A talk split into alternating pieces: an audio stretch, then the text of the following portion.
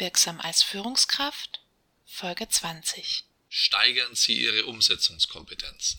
Der wichtigste Tipp zur Steigerung Ihrer Umsetzungskompetenz heißt, fangen Sie schnell mit der Umsetzung von neuen Ideen an. Sofort. Und bleiben Sie dran.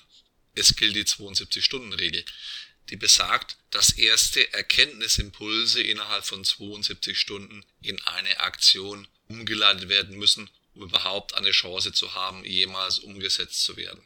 Ansonsten besteht eine Wahrscheinlichkeit von 99 zu 1, dass nichts passiert. Also konkret einen Aktionsplan erstellen und loslegen.